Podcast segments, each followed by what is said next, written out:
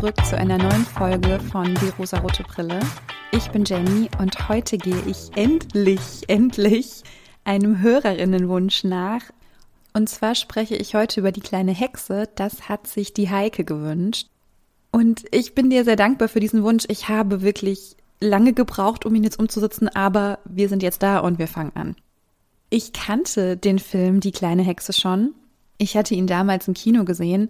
Ich habe ihn mir jetzt aber auch nochmal angeschaut und ich war wieder sehr, sehr begeistert, denn die Geschichte von der kleinen Hexe war in meiner Kindheit mein Lieblingsbuch. Ich habe dieses Buch immer und immer wieder gelesen. Wenn ich es fertig gelesen habe, habe ich direkt wieder von vorne angefangen. Das war wirklich das Buch, was mich durch meine Kindheit begleitet hat. Dieser Film von 2017 basiert auch auf dem gleichnamigen Kinderbuch von Ottfried Preußler und ich kann schon mal sagen, es ist ziemlich nah dran am Buch, also sehr nah dran am Original. Unsere Protagonistin ist, wie es der Titel schon verrät, die kleine Hexe. Sie ist eine junge Hexe von gerade mal 127 Jahren. Das ist wohl sehr jung für eine Hexe. Sie wird nicht zum Walpurgisfest eingeladen, weil sie zu jung ist. Sie möchte aber unbedingt mit auf dem Walpurgisfest tanzen und schleicht sich in diese Feier hinein und wird erwischt.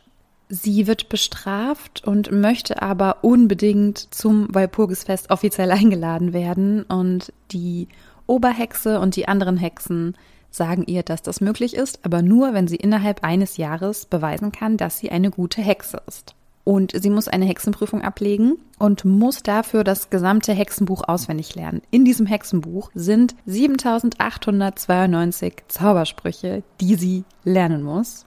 Das wären 21 Zaubersprüche am Tag, aber freitags ist Hexenjahr verboten.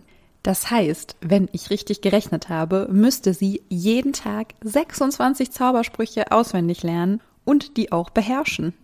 Das ist ganz schön viel. Sie lernt die schwarze Hexenkunst in diesem Hexenbuch und das beinhaltet zum Beispiel auch Wetter zu hexen, also Wind oder Blitz oder Regen.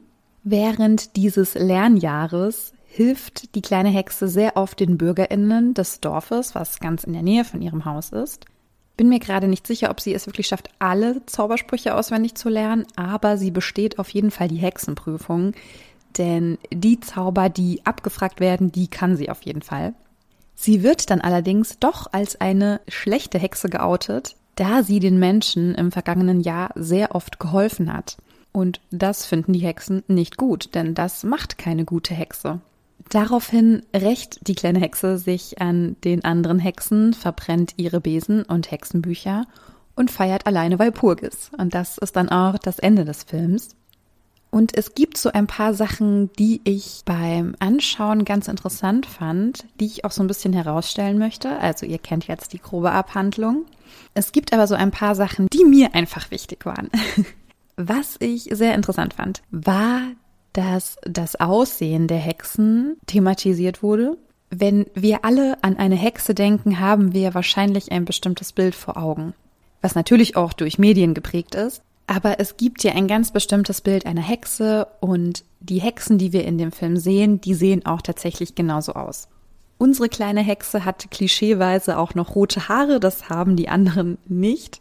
Aber die Hexen sind alle hässlich, Sie haben große Nasen, sie haben Warzen, sie sind vom Erscheinungsbild eher ungepflegt, also haben struwwelige Haare, sie haben sehr schlechte Zähne, sie sind alt und sie stinken. Die Hexen wohnen auch alle alleine und auf diese ganzen Eigenschaften sind die Hexen sehr, sehr stolz. Sie verkörpern damit ja ein Antibild einer Frau in der Gesellschaft, wie es auch bis heute immer noch ist. Es gibt ja diese Gegenüberstellung, es gibt die Heilige oder die Hure, beziehungsweise gibt es die heilige Frau und die böse hässliche Frau mit komischen Kräften, die man nicht erklären kann, also die Hexe. Das sind Kräfte, die einem nicht so ganz geheuer sind. Das Bild in der Gesellschaft war schon immer und ist auch immer noch so, dass Frauen schön und jung und schlank sein sollen. Und die Hexen sind genau das Gegenteil. Also sie sind auch dick, sie sind alt, sie sind runzlig. Und diese ganz negativen Attribute holen sich die Hexen dadurch wieder zurück, dass die das super finden, dass sie so aussehen und dass sie so auf andere Menschen wirken. Und ich kann es auf eine Weise auch verstehen, denn wenn man eben nicht schön in Anführungszeichen ist, also schön für die Gesellschaft, dann fällt ja auch schon eine ganz schöne Last von einem ab. Also das Pfeifen auf Schönheitsideale kann einem auch Freiheit geben. Und diese Hässlichkeit als Anti-Frauenbild sich wieder anzueignen, das sehe ich als etwas sehr Positives. Und die Hexen wehren auch alles ab. Warum sind die Glocken jetzt so laut? Holy shit. Okay, die Glocken sind immer noch laut. Naja, wenn ihr sie jetzt in der Aufnahme hört, ihr wisst, es ist 12 Uhr mittags bei mir. also, ich greife nochmal auf. Die Hexen haben äußerliche Merkmale, die die meisten von uns wahrscheinlich als eher hässlich und nicht schön bezeichnen würden. Aber dadurch, dass sie sich das auf eine ganz eigene Art aneignen und stolz darauf sind, hat das wieder etwas sehr Empowerndes, finde ich. Und auch diese Walpurgisfeier, die sie ja jedes Jahr abhalten, hat ja etwas sehr Ermächtigendes gegenüber den anderen Menschen. Also diese alten, stinkenden, hässlichen Frauen feiern sich selbst, indem sie ein riesiges Feuer machen, auf diesem Berg und um dieses Feuer herum tanzen und singen und laut sind. In vielen alten Mythen um dieses Walpurgisfest sind die Frauen auch übrigens nackt, die um dieses Feuer tanzen. Das wurde jetzt im Film nicht dargestellt, aber hat ja auch etwas davon, alles, was man nicht möchte, so abzuwerfen und einfach frei um dieses Feuer zu tanzen. Das Walpurgisfest gibt es in sehr vielen mitteleuropäischen Ländern. Es ist eine sehr bekannte Feier, in der man davon ausgegangen ist, dass genau in dieser Nacht auf den 1. Mai, also das ist diese Walpurgisnacht, da tanzen die Hexen auf dem Berg. Ich glaube, der zentrale Berg war der Blocksberg. Das ist der Brocken, der im Harz liegt. Das gibt es aber in sehr, sehr vielen Mittelgebirgen in Deutschland. Das gibt es aber auch in Nordeuropa. Ja, dieser, dieser Hexentanz ist etwas sehr Bekanntes in der Mythologie. Und der Name dieser Nacht, die Walpurgisnacht, geht auf die heilige Walburga oder Walpurga zurück. Das war eine Nonne, glaube ich, war sie eine Nonne? Vielleicht wurde sie auch erst danach heilig gesprochen, ich bin mir gerade nicht sicher. Jedenfalls hat diese die Menschen geheilt. Vor allem schwangere Frauen und Wöchnerinnen, also Frauen, die gerade ein Baby bekommen haben, hat diese Menschen mit ihrem Wissen über Naturheilkunde geheilt. Also wenn das keine Hexe war, dann weiß ich auch nicht. Diese Walburga wird aber von der Kirche als Heilige verehrt und alle anderen bürgerlichen Frauen, die auch mit Kräutern Wunden geheilt oder Schwangeren geholfen haben, die wurden verbrannt, weil das könnte ja nicht mit rechten Dingen zugehen. Alles klar, katholische Kirche, komplett logisch.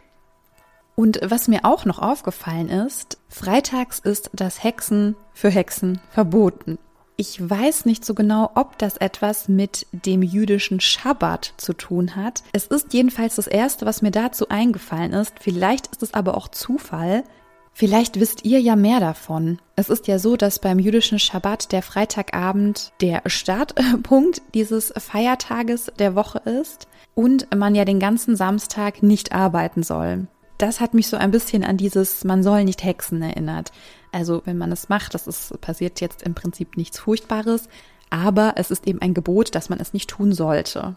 Also vielleicht ist es auch einfach ein Zufall, aber dieses Du sollst am Freitag nicht dies und das tun war für mich eine Assoziation zum Schabbat. Hm. Sagt's mir einfach, wenn ihr es wisst. Ich wäre dafür sehr, sehr dankbar. Noch ein Thema des Films war für mich das Thema, hm, ich würde es mal Altersdiskriminierung nennen, beziehungsweise das Verhalten der Frauen untereinander. Denn die kleine Hexe darf ja nicht zum Walpurgisfest kommen, weil sie zu jung ist. Also ihr wird noch nichts zugetraut. Anstatt von ihren Ideen zu profitieren, wird sie ausgeschlossen. Sie ist auch nicht hässlich, das wird ihr, glaube ich, einmal gesagt, oder eben noch nicht hässlich und wird auch deshalb nicht als Hexe anerkannt. Die erfahrenen Hexen machen die Walpurgisnacht zu einem ganz besonderen Club, bei dem nicht alle reinkommen dürfen. Sie haben es irgendwann irgendwie dorthin geschafft, wie ist ihnen offensichtlich egal. Ich weiß auch gar nicht, ob wirklich jede Hexe diese Hexenprüfung ablegen muss. Sie haben es jedenfalls in diesen exklusiven Club geschafft und dürfen bei der Walpurgisnacht mittanzen, aber jüngere NachfolgerInnen lassen sie nicht rein. Das hatte für mich sowas von, ja, sie fühlen sich irgendwie weise und erfahren als etwas Besseres und ja, sie ist so jung und sie kann ja eh noch nichts. Wobei ja dieses Feiern dafür muss man ja kein Können vorweisen. Und sie bekommt auch während ihrer Lernzeit keinerlei Hilfe.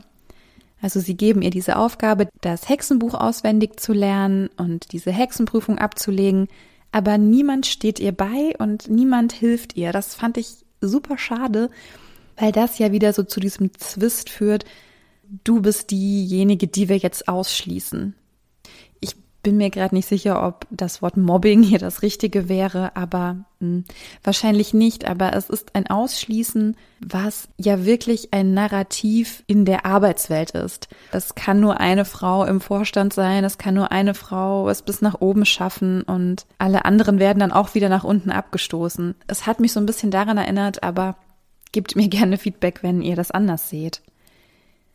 Es ist ja auch so, dass die zwei Kinder, die der kleinen Hexe immer mal wieder begegnen, sich im Wald verirren und zu ihrem Haus kommen und sie besuchen und sie in dieses Haus hineinkommen und das Mädchen ist super neugierig und findet alles ganz spannend und ahnt auch schon, na, das ist glaube ich eine Hexe und der Junge hat Angst.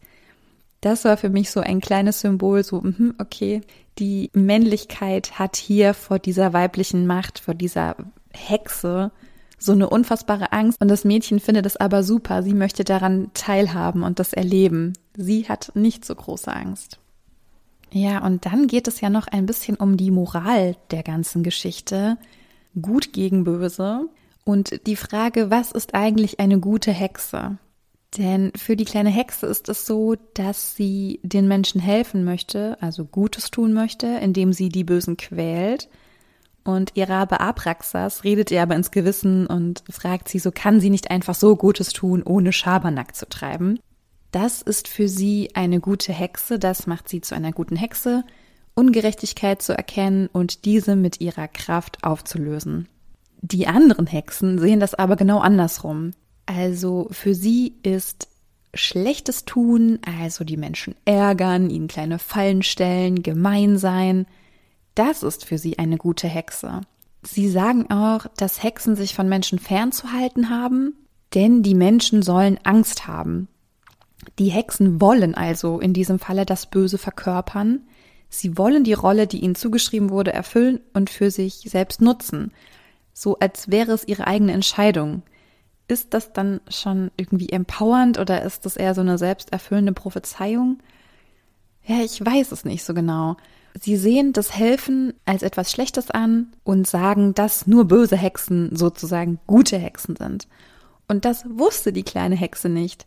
Sie möchte aber unbedingt dazugehören und es gibt auch noch eine Aufgabe, die sie ihr stellen, wie sie doch beweisen kann, dass sie in den anderen Hexenaugen eine gute Hexe ist. Sie soll die beiden Kinder verzaubern.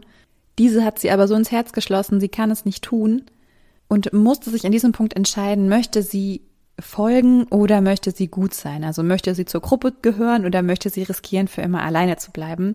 Beides geht eben nicht. Es gibt tatsächlich keinen Kompromiss, den sie finden. Und die kleine Hexe entscheidet sich dazu, aus dem Muster auszubrechen. Nur weil etwas immer so war, muss es ja nicht so bleiben. Sie nimmt den Hexen die Macht und macht einfach ihr eigenes Ding. Also sie entschließt sich bewusst dazu, nicht diese Gruppe zu joinen, die ihr ja gar nicht gefällt, sondern einfach das zu tun, was sie für richtig hält. Und das finde ich richtig super. Ich finde das als Botschaft und als Moral, die wir aus dem Film mitnehmen können, sehr, sehr schön. Ja, ich hatte ja schon gesagt, dass dieses Buch das absolute Lieblingsbuch meiner Kindheit war. Ich habe kein Buch auf der Welt mehr gelesen als Die kleine Hexe. Dieses Buch ist 1957 erschienen, es ist also schon ein paar Jährchen alt. Ich finde wirklich, das haben sie sehr gut umgesetzt, die Geschichte des Buchs. Es gibt eigentlich keine Veränderung in der Handlung.